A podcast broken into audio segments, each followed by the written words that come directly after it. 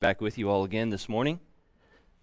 It's always a joy to bring the Word of God to bear on, on our lives and to, and, and to open it up and, and to explain it. Um, it's been a while. Nice not to be a big head on a screen this time. Uh, hopefully, this time uh, my internet interface won't freeze up and I won't just.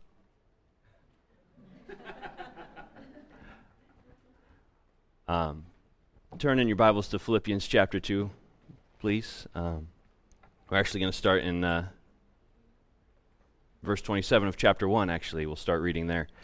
Um, Philippians 1 27, we're going to read through 2 4.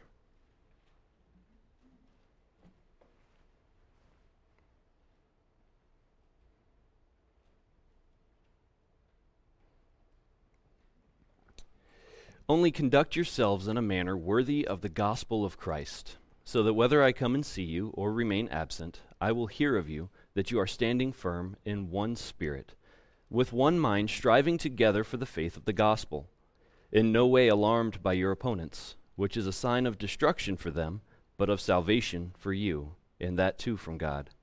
For to you it has been granted for Christ's sake, not only to believe in him, but also to suffer for his sake experiencing the same conflict which you saw in me and now hear to be in me. Therefore, if there is any encouragement in Christ, if there is any consolation of love, if there is any fellowship of the Spirit, if any affection and compassion, make my joy complete by being of the same mind, maintaining the same love, united in spirit, intent on one purpose. Do nothing from selfishness or empty conceit, but with humility of mind, regard one another as more important than yourselves, and do not merely look out for your own personal interests, but also for the interests of others.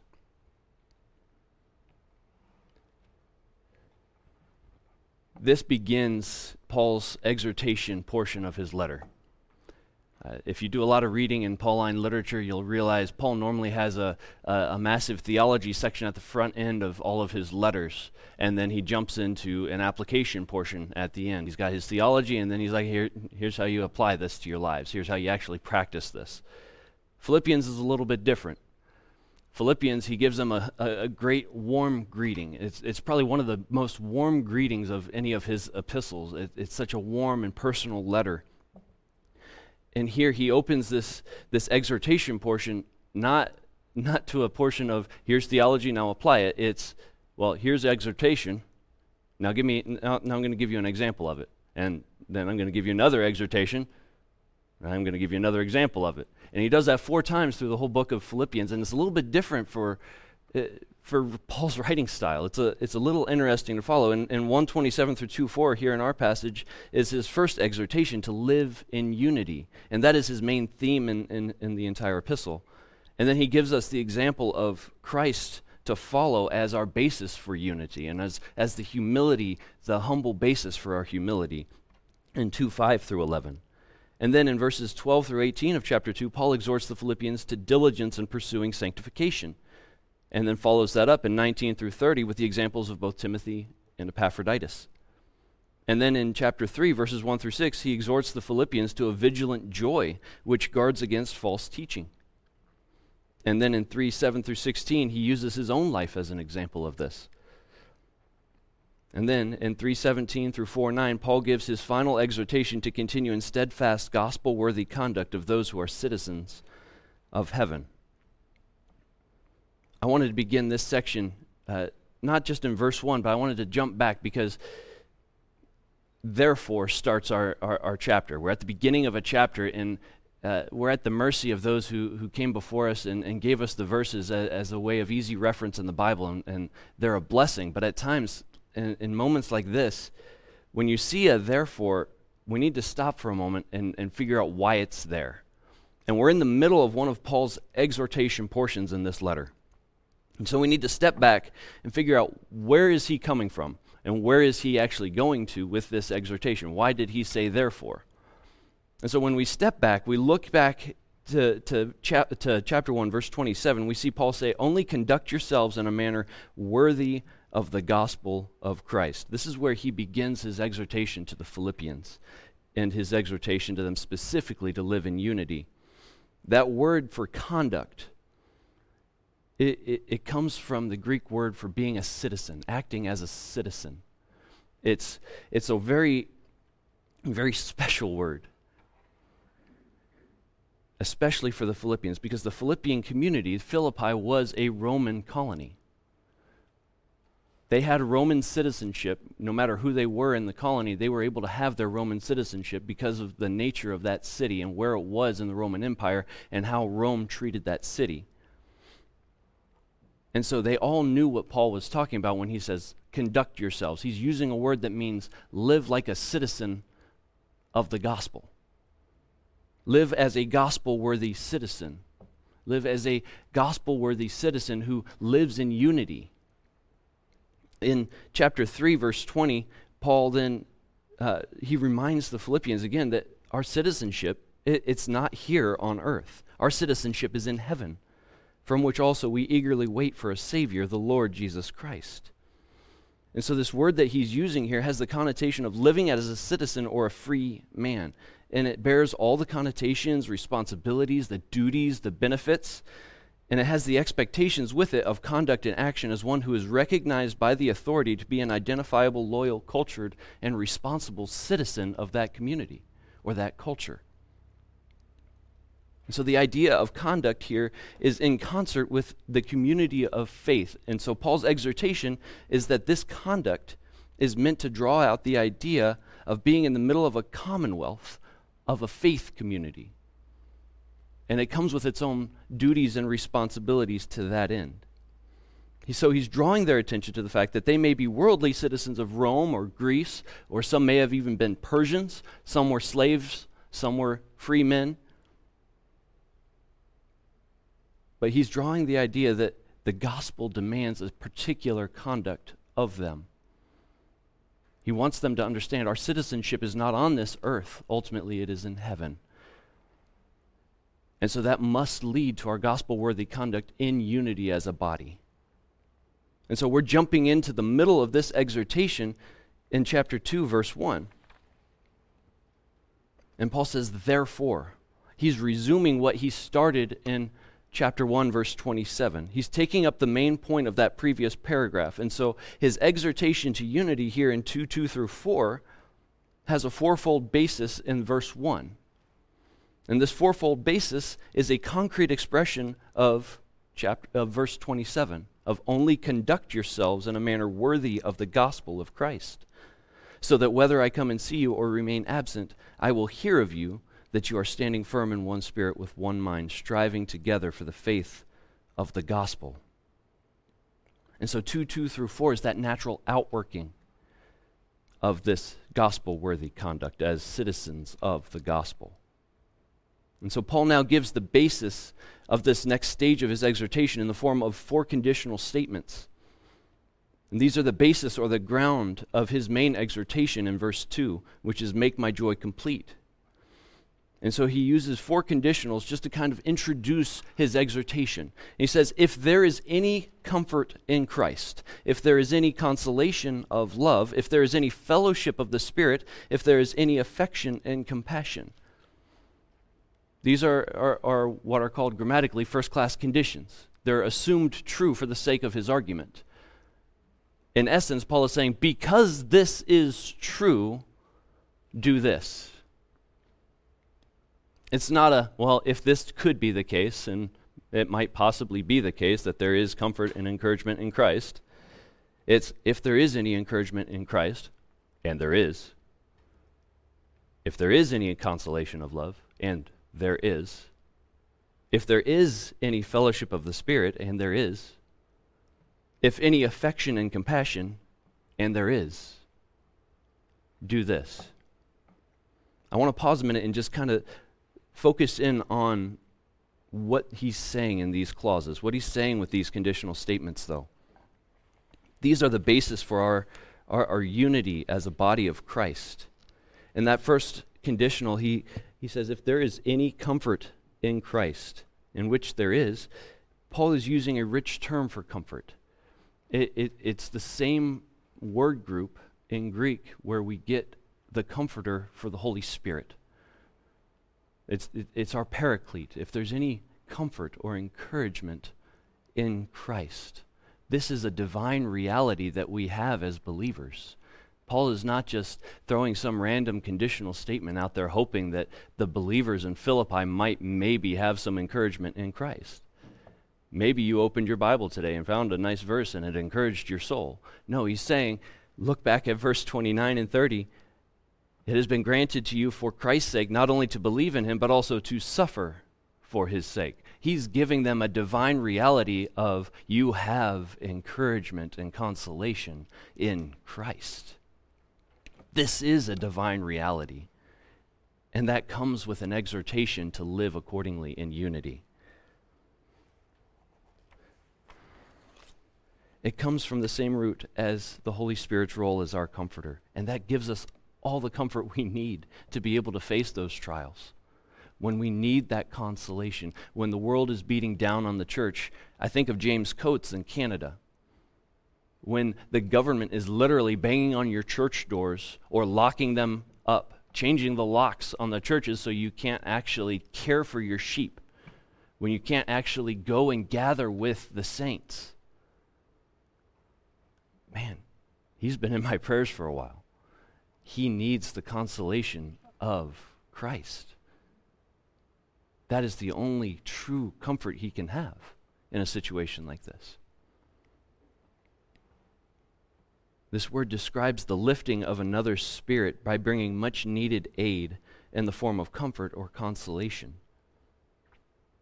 And Paul is formally using this word with the prepositional phrase in Christ, his emphasis being on our union with Christ and the comfort brought by that union in the midst of tribulation.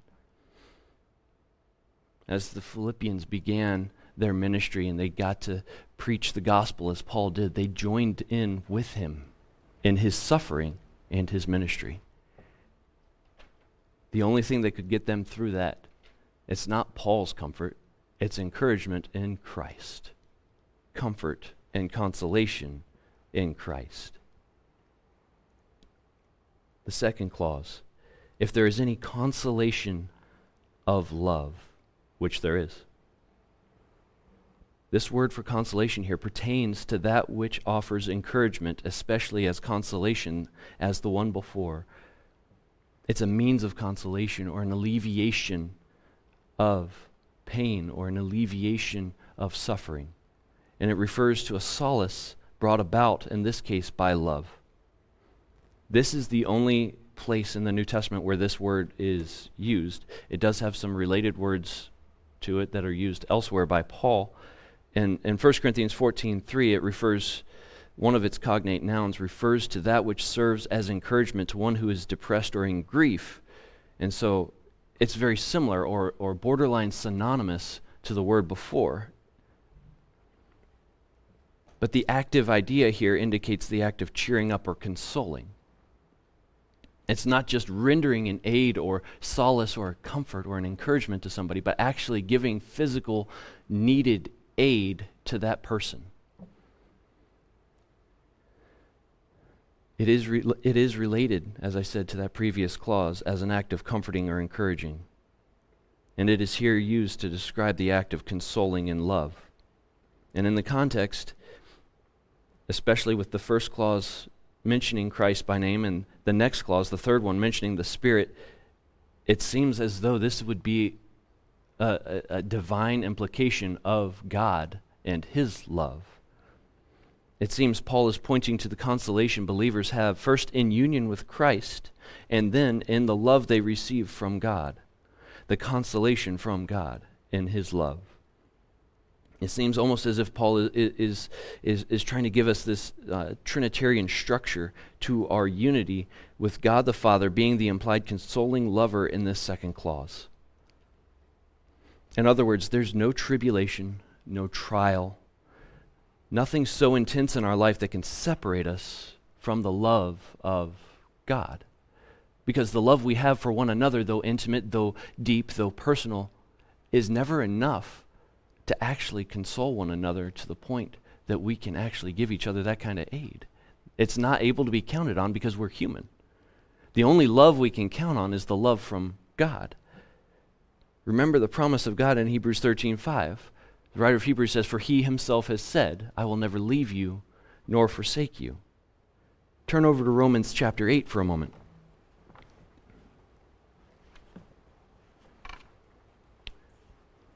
Turn to Romans chapter 8, starting in verse 31, and follow along as I read.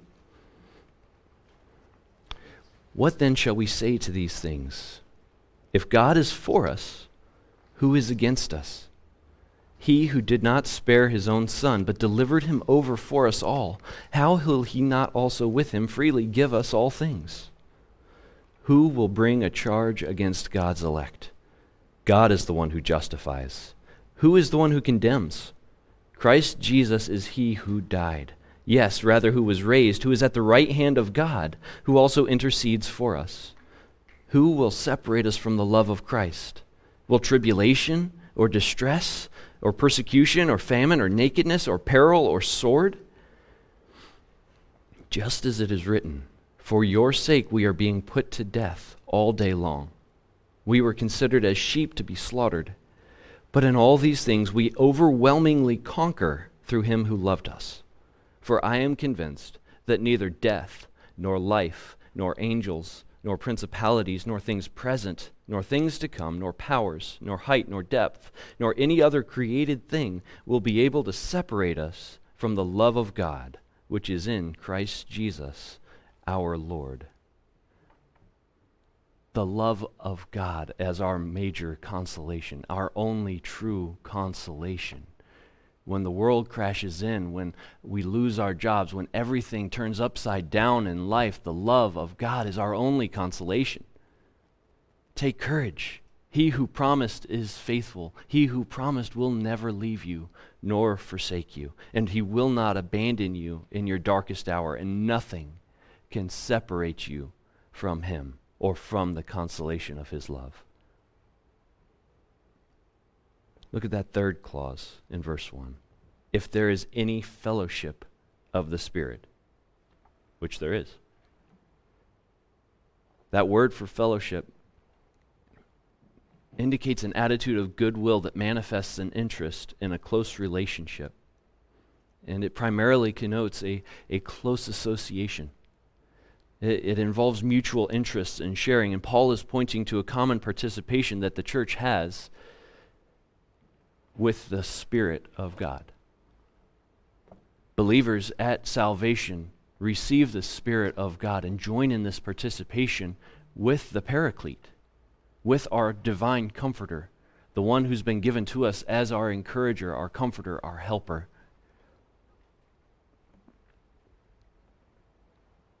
There is a close, intimate participation we all have in the body but there is a closer, more intimate, more personal fellowship we have in the Spirit who is given to us.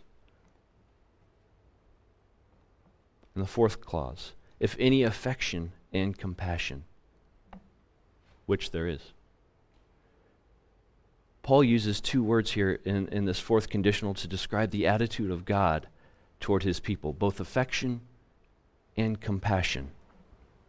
The word for affection is uh, inner parts.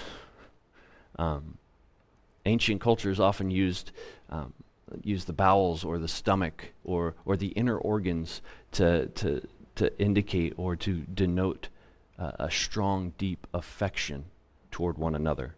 In the same way that we use the heart as, as, as a way of indicating love for one another. I love you from my heart. I love you with all my heart. The word Paul is using here indicates the inward parts of a body, which came to serve as the reference for psychological aspects of a human being, of the seat of the emotions, and mostly as the seat and source of love, sympathy, and mercy.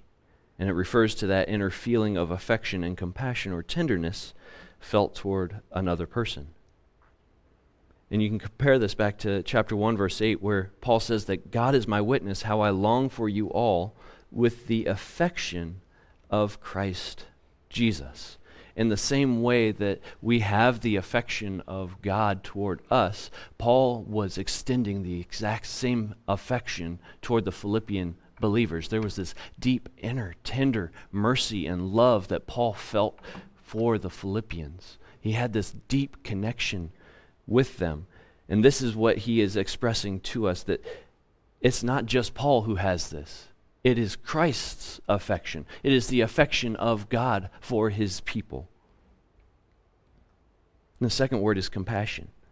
This is a display of, of concern for another's misfortune, where one is that deep rooted, very tender compassion, an inner feeling of, of very intimate personality. This is that manifestation. It is the manifestation of it. And, and this word is, nearly, is used nearly universally in the plural to emphasize the concrete forms of expression that are taken by the, ag- the abstract concept of it. In other words, where affection is that deep inner feeling that we have for one another and that God has toward us, this compassion is that action he takes on our behalf. So this is Paul's move from the inner feelings of the affection to the manifestation of that affection to compassion. These are the outward actions taken, motivated by the inner feeling of affection and compassion. And thus, if there is any deep inner tender mercy or compassion, an outward manifestation of mercy is where Paul is driving with this. These words together then denote the tender mercies and compassion of Christ experienced by the Philippians when they became Christians through the preaching of the gospel. Beloved, we have and are the objects of God's tender mercies, of His compassion. One commentator summarizes verse 1 this way He says, The fourfold basis of Paul's exhortation is grounded in divine certainties the Philippians know God's comfort and salvation in Christ. They have experienced the consolation that Christ's love for them has brought in their sufferings and dangers. Theirs is a participation, a common sharing in the Holy Spirit, and they have been blessed through his gracious ministry to their hearts and lives. When God began his good work in their midst through the preaching of the gospel, they were recipients of his tender mercies and compassion. Since they have been blessed with such riches in a magnificent way, let them hear Christ's exhortation through their beloved apostle. And so Paul is saying, because of your gospel worthy conduct, because you have been called in Christ, and because you have this call on your life, live a gospel worthy life. This is so important. God has graciously blessed you with both belief and suffering for his sake. You thus have confidence to stand together without fear in the ministry that God has called you to, in the face of your opponents. And because of this, if there is any, without any distinction or exception, consolation in Christ, if there is any cons- consoling love, if there is any participation in the Spirit, if there is any deep, tender mercy or compassion and outward manifestation of mercy, then make my joy complete. And here is Paul's main exhortation in this section of his letter. He says, Make my joy complete. And the word for complete here means to bring to a completion that which has already begun. It's not cup, he, he has an empty cup that he sets in front of the Philippians and he says, Fill it up to overflowing, and you've completed my joy. You've fulfilled my joy. He says back in chapter 1, he has joy in them. In all his remembrance of the Philippians, Paul has joy. And so he's telling them, fulfill it, complete it, bring it to completion. But he's not just saying, make my joyful, make, make me joyful and, and complete that for the sake of my own joy. That's not the reason Paul is, is, is exhorting them to this. This is his main command, but he, he then explains it. He then says, by being of the same mind. And this is really where he's driving at. Being of the same mind. This is Paul's way of saying, think the same way. Don't be automatons. Don't, don't, don't believe that you think that, that your thoughts all have to be so conformed that uh, everything that Pastor Brandon says you absolutely think, or everything that uh, Phil says you absolutely think. But the mission of the gospel and gospel worthy conduct is that your thinking patterns are the same. And so Paul here lays out five means by which unity in the local church is achieved. The first is the same love. The second is the same focus. Third is the same thought. Fourth is the same consideration. And fifth is the same deference. Not difference, deference. Look back at verse 2. Paul goes on to say, Make my joy complete by being of the same mind. And here, here is where his emphasis in this exhortation truly is. By being of the same mind. His completed joy is, is merely a byproduct or a side benefit of the Philippian church being unified.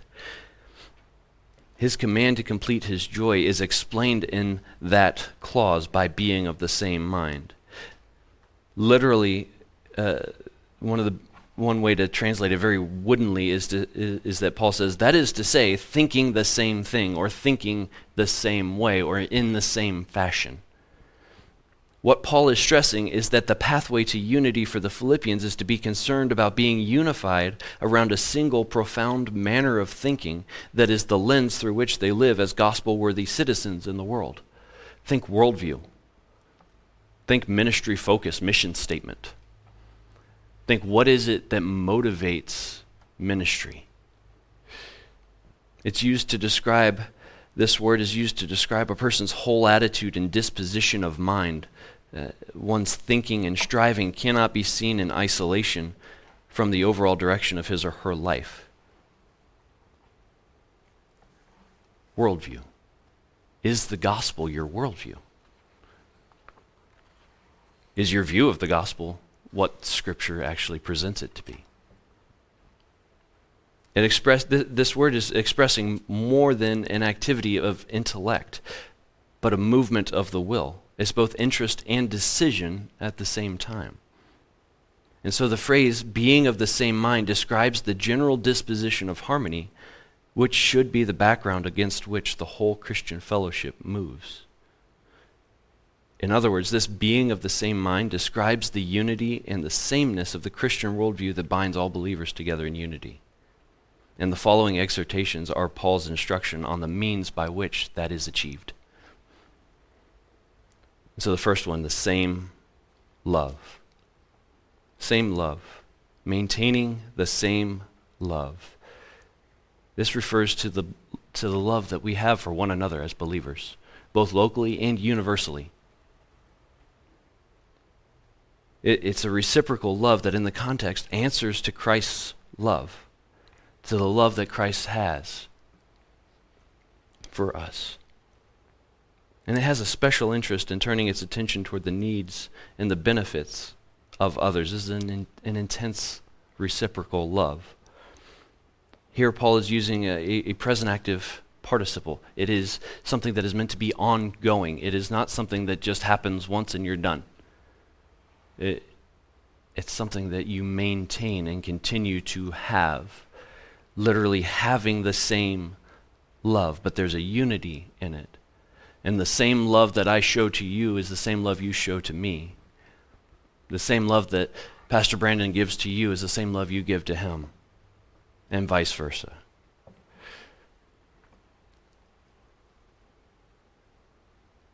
Remember what love you have been shown by Christ, being motivated by his love for you and, and how he humbled himself by becoming obedient to the point of death, even death on a cross.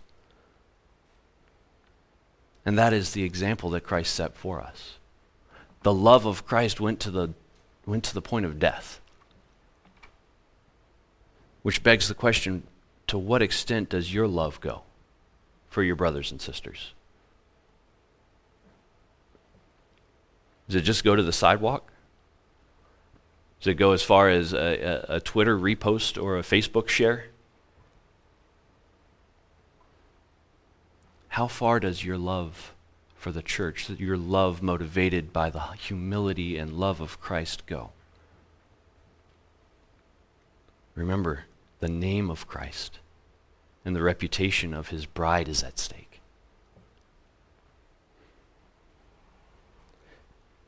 Remember the new, the new commandment we've been given by Christ. Listen as I read from John 13.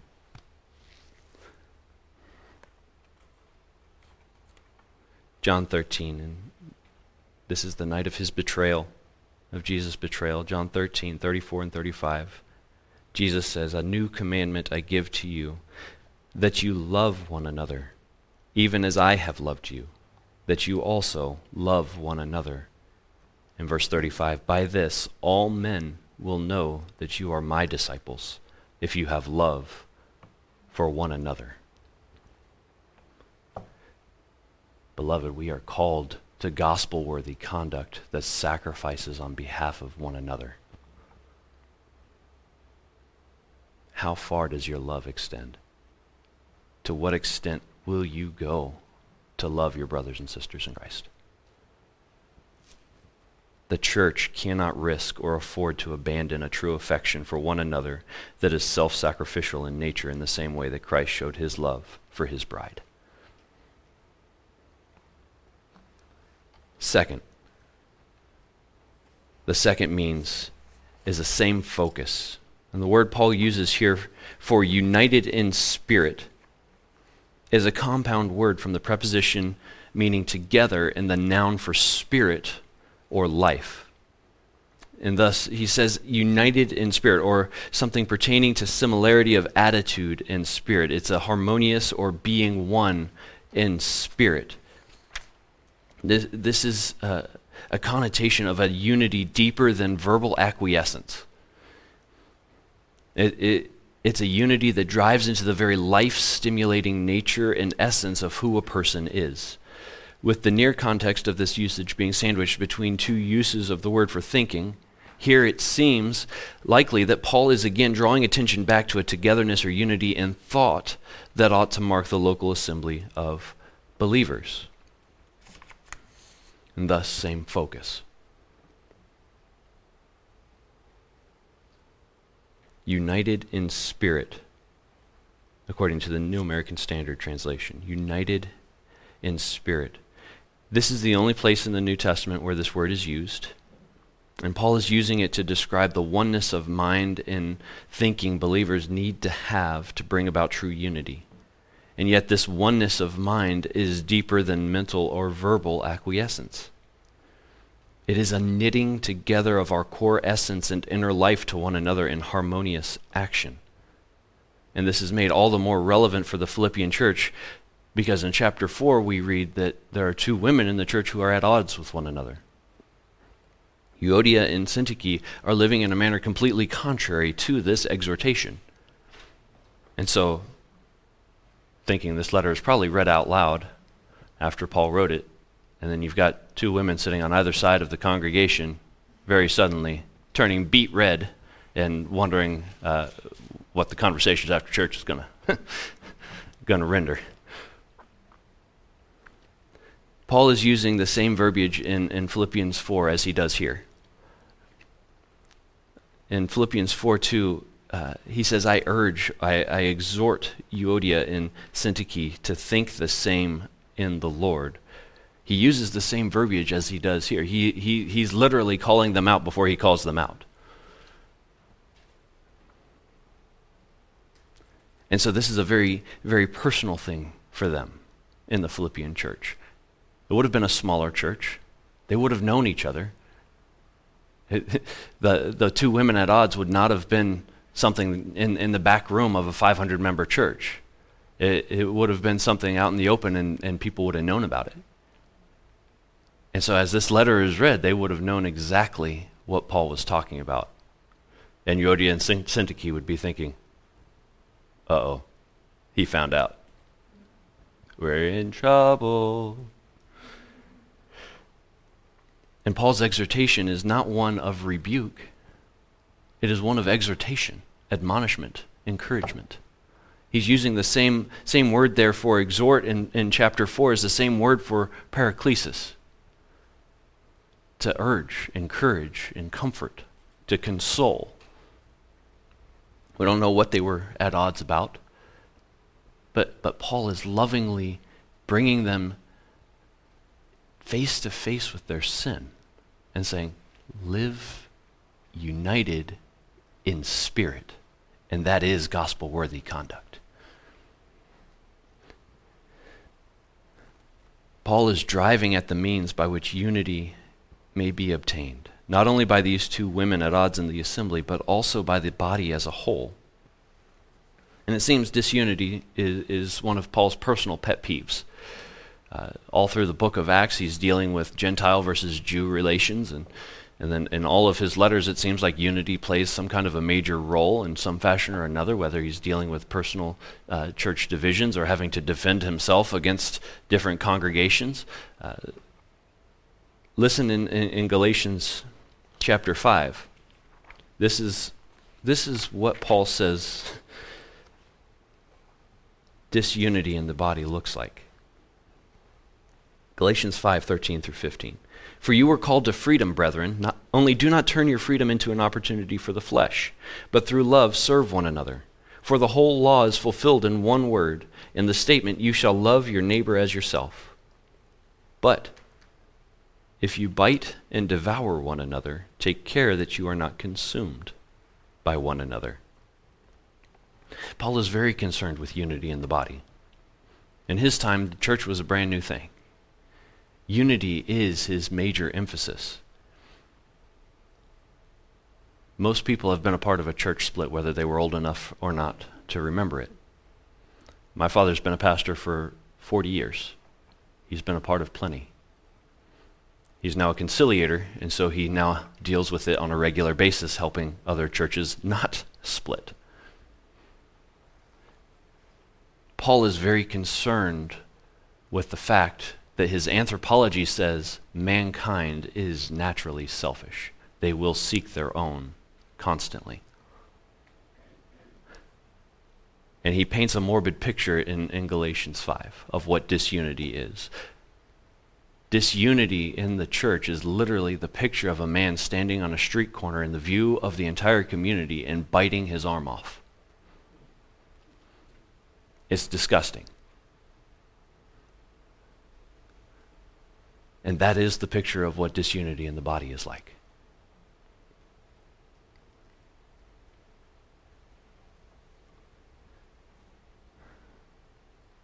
Beloved, what are your main focuses in life? What do you focus on? Personally, interpersonally? Here at church? What drives you? Why do you, why do you come to church on a Sunday morning? Is it just for a good feeling? Is it, is it to feel like you're a part of a community?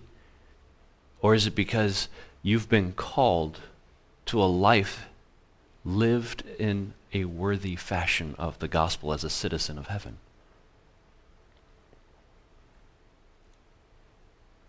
When you think of your role in the church, does it conform to what the Word of God says? Does it conform to the mission statement of this church? Are you actively striving to minister in a unified fashion, pursuing the same focus as those ministering around you?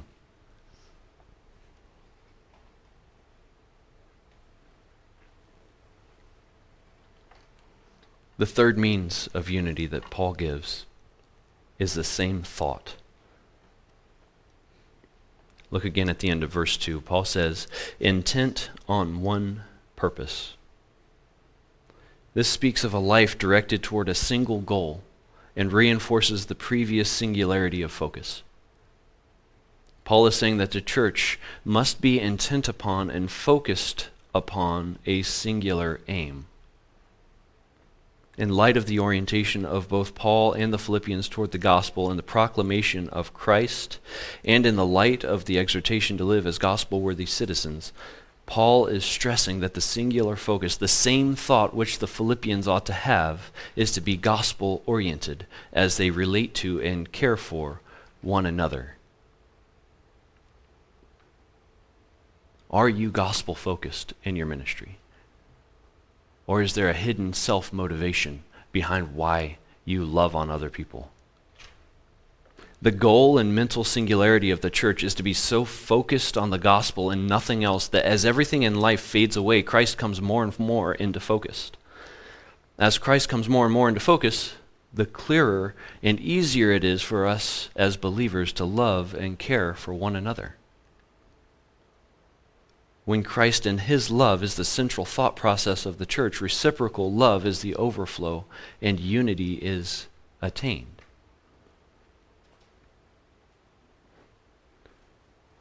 Are you intent on one purpose, or do you split your attention in so many different ways that unity is impossible? Are you intent on the proper focus? Are you intent on the one proper purpose of the gospel?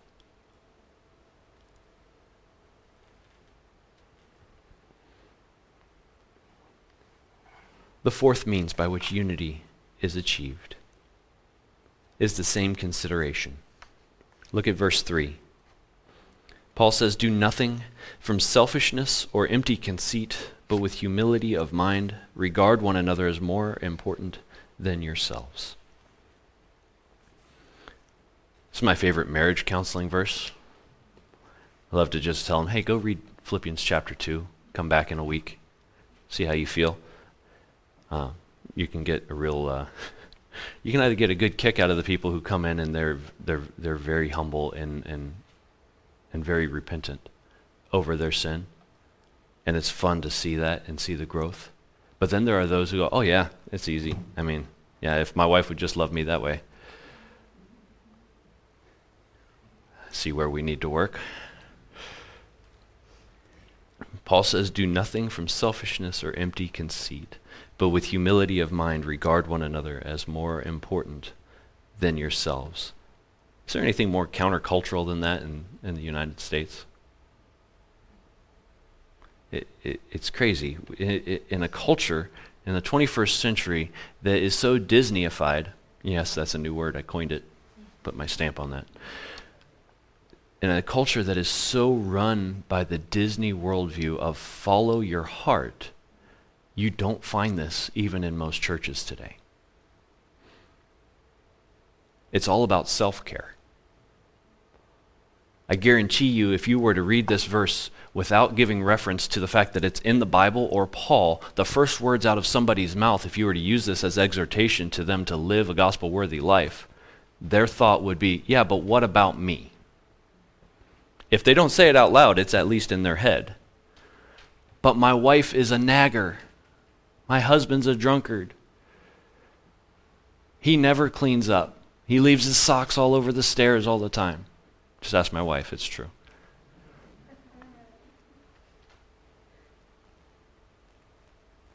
I guarantee you, if the thought, if the words are not leaving their mouth of, what about me, they are at least thinking that. This unity, which Paul is exhorting the Philippians to, can only be achieved by having the same love, the same focus, the same thought. And now he's driving a wedge into the condition of the human heart of motivation and ambition. Paul says that unity can only be obtained when believers have the same consideration for one another. And what he means by that is, I am nothing, you are everything. That is why Paul was willing in the prison in Philippi not to leave when the doors were opened after the earthquake. That is why Paul was willing to be stoned and beaten and shipwrecked for the sake of the gospel. Because he was nothing. The gospel was everything, and the souls of those who he needed to be proclaimed was everything to him.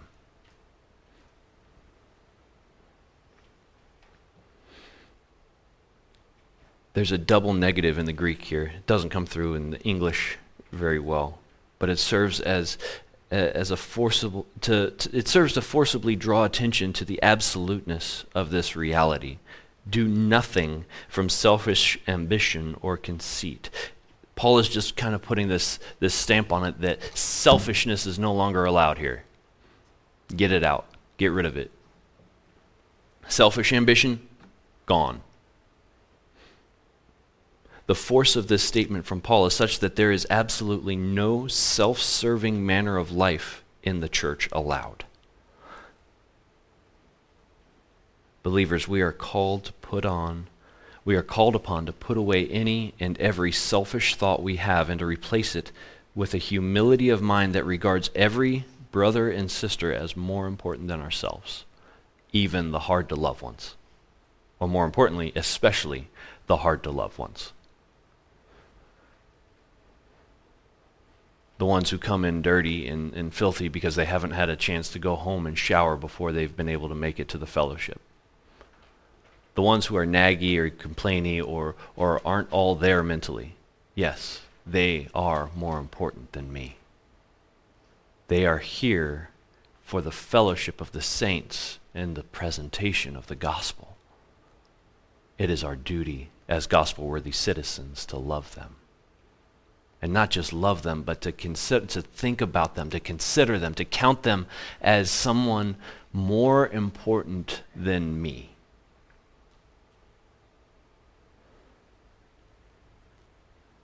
It is the abandonment of any thought for my own glory in the pursuit of glorifying Christ by lifting up his people over myself. What is your first thought when the needs of a saint are presented to the church? Is it the cost or, or the impact it will have on you to, to reach out and serve and, and to love them? Is it the cost of, of what rendering aid or, or encouragement will do to your time, your money, your energy? Or do you freely regard your brothers and sisters in Christ as being more important to you, more important than yourself, to the extent that your time, your resources, your money, your energy are freely available to the saints, whatever the need? When the needs arise, is your hand one of the first to go up? If not, why? If not, why?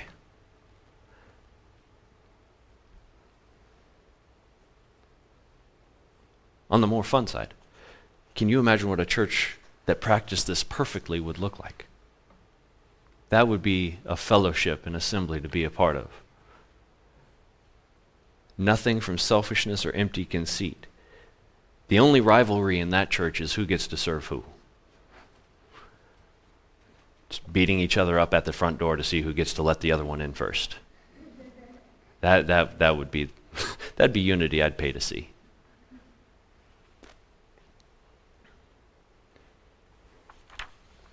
Paul here exhorted believers to unity by having the same love, pursuing the same focus, having the same thought, having the same consideration. And now he rounds out this exhortation with an admonition to have the same deference. Remember, not difference, deference. I'm not contradicting myself in that. Meaning, in line with the previous statement, deferring to the need of another. Look at verse 4. Paul says, Do not merely look out for your own personal interests, but also for the interests of others. A distinguishing mark of love is that it is not self seeking.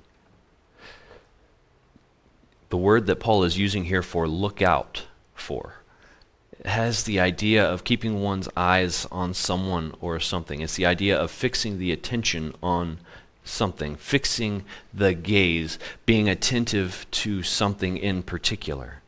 Paul is advocating that the Philippians fix their gaze attentively upon one another's interests. And he gives both a negative and, and positive focus here. Negatively, as believers, we are not to be focused on our own interests. Or not merely focused on our own interests. Positively, believers are to be intently focused on the interests of their brothers and sisters. And so there's a negative and a positive focus here.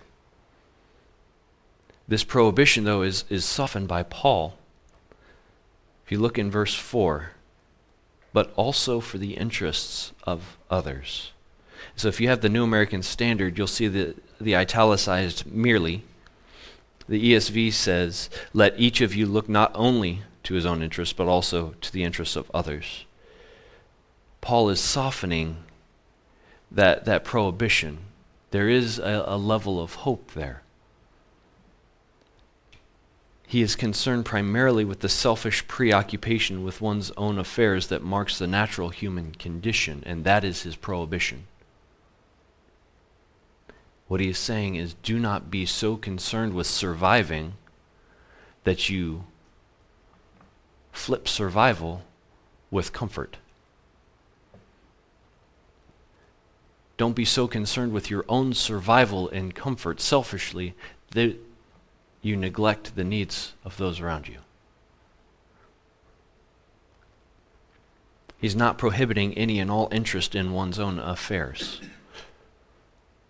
He's merely prohibiting the selfish preoccupation with one's own state of affairs.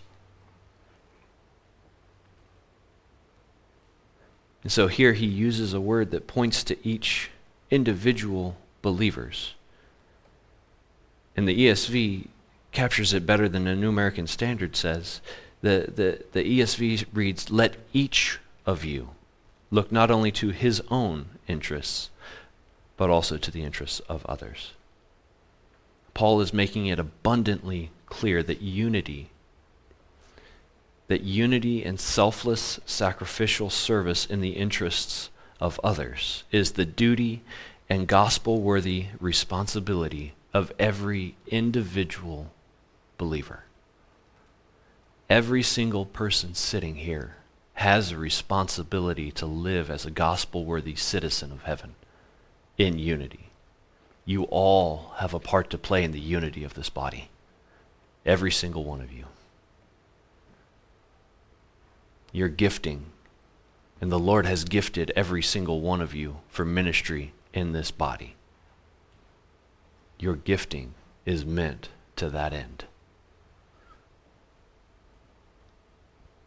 do not merely look out for your own personal interests, but also for the interests of others.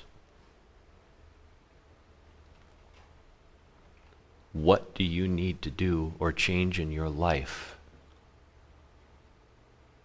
so that you defer to the benefit of others around?